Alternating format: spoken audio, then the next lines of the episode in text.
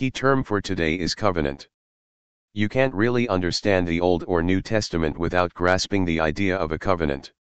A covenant was an agreement, a contract, to use a popular word of today. There were covenants between human beings, but the Bible is particularly interested in the covenants between man and God. These were not decided in a committee meeting between man and God. Each covenant was given on God's initiative. Abraham, considered the father of the Hebrews or Israelites, had an agreement with God: all males in his household and all his male descendants would be circumcised, see Genesis chapter 17. Circumcision was the sign that Abraham and his descendants were God's special people, the people of the covenant. Failure to circumcise was so serious that the person could be expelled from the faith community. Any uncircumcised male, who has not been circumcised in the flesh, will be cut off from his people. He has broken my covenant. See Genesis chapter 17 verse 14. Later on, the great prophets had to remind Abraham's descendants that the physical circumcision was important, but it meant nothing unless the person's heart and actions were right. Male proselytes, non-Israelites who chose to become full members of the spiritual community of Israel, were required to have themselves circumcised. God-fearers were non-Israelites who followed Israel's religion but did not take the final step of being circumcised. Among the Israelites, the surgery was performed on infant boys 8 days after birth, a practice still followed by Jews today. Sibling rivalry, Genesis chapter 33. Brother hating brother seems to be a common occurrence in Genesis. The first brother, Cain, kills his brother Abel.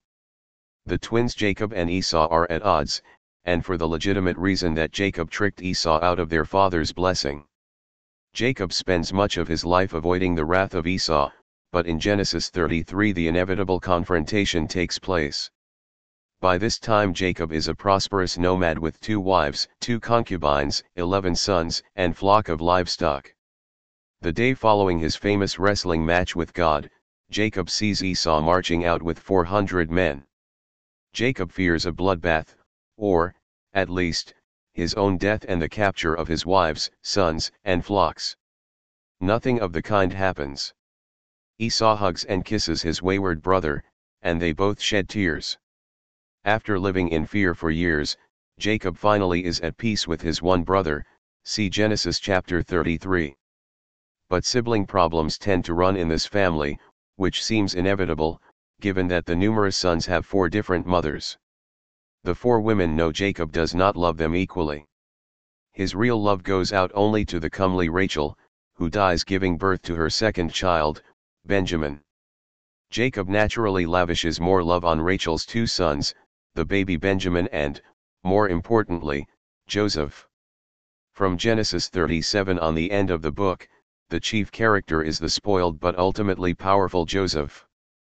Genesis 37 tells us that Jacob gave his favorite son a coat of many colors. Whatever the coat was, it made him stand out from the rest of the brothers.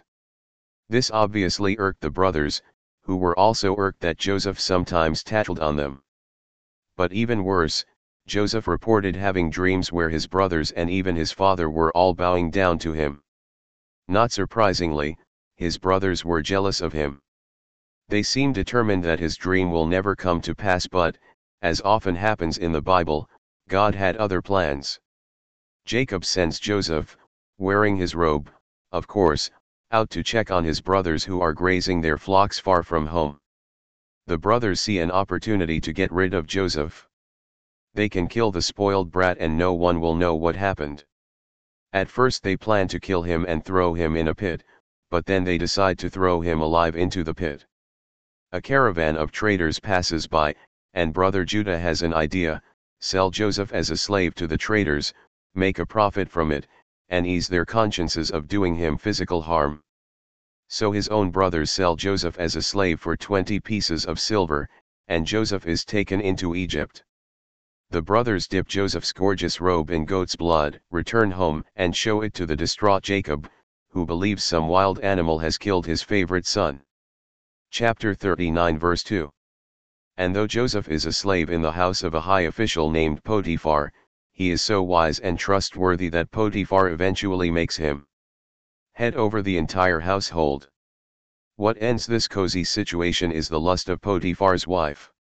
Joseph is handsome and young, and the wife tries repeatedly to entice him into her bed.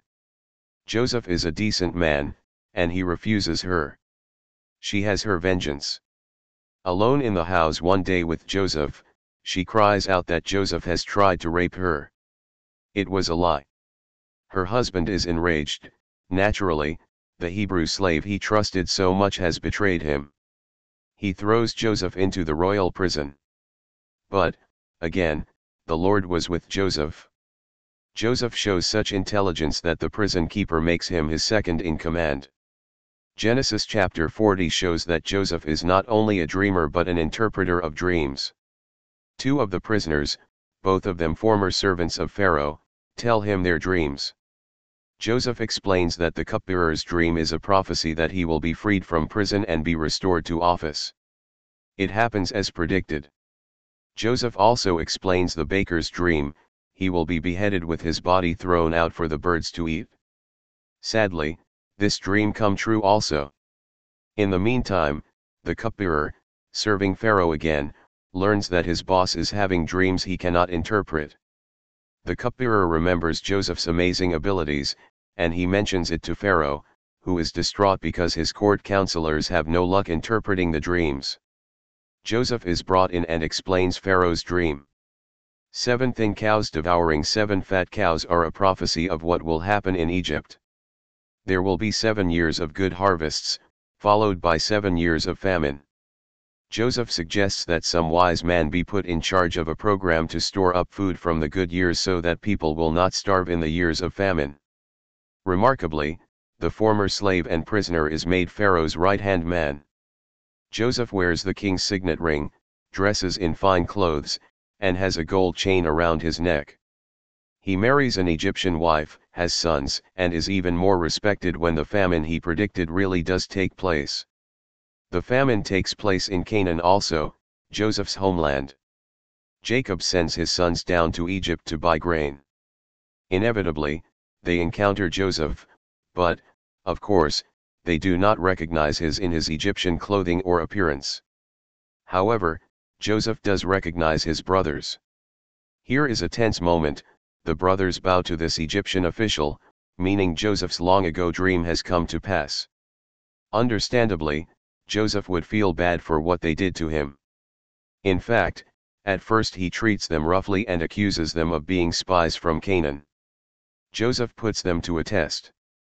He will hold them in custody until they have their youngest brother Benjamin, brought down to Egypt. The brothers speak to each other in Hebrew, not knowing Joseph can understand them. They wonder if they are being punished for what they did to Joseph long ago. Joseph realizes his wayward brothers do possess a conscience. He is so touched he goes away from them and weeps. He sends the brothers home with the grain they bought, but when they stop to rest along the way, they discover the money they had paid for the grain has been put back in the sacks of grain. Back in Canaan, the brothers report to Jacob that they have to carry brother Benjamin back to Egypt with them.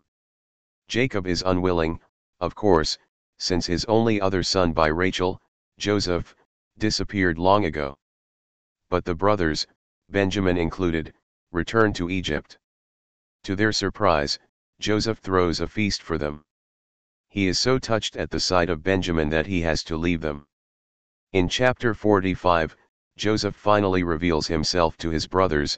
He tells them not to feel guilty for selling him into slavery, for God had used his adversity to raise him to high office, saving Egypt from famine and ensuring that Egypt would have enough food to keep Jacob's sons alive as well. You intended to harm me, but God intended it for good to accomplish what is now being done, the saving of many lives. See Genesis chapter 50 verse 20. Joseph kisses his brothers and they all have a good cry. He has his old father brought down to Egypt, and the two have a tearful reunion. Israel's brothers and their numerous wives and children settle in a region of Egypt known as Goshen. The book of Genesis ends with the dying Israel pronouncing blessings on his 12 sons and prophesying what will become of their descendants in the years to come. Israel dies at the age of 110 and is embalmed and buried in Canaan. Joseph remembers that he himself is a native of Canaan, not Egypt, and he makes his brothers promise him that their descendants will someday rebury him back in Canaan. All the descendants of Jacob, also known as Israel, are living comfortably in Egypt. The stage is set for a dramatic change of fortunes that will occur at the beginning of the book of Exodus. But for now, the children of Israel are happy and content, having learned a lesson from Joseph: God can bring good out of evil, prosperity out of adversity. Joseph sets the pattern for the Israelite wise man. Instead of being crushed or driven to despair by adversity, he accepts it as a challenge and manages to rise above it. In closing this chapter, let's remind ourselves that Genesis is the first book of what the Israelites call the Torah, a Hebrew word usually translated law but really meaning instruction or guidance. Genesis does not contain actual commandments or instruction as are found in Exodus through Deuteronomy, but it does contain guidance in the form of moral role models, Joseph being the supreme example in the book.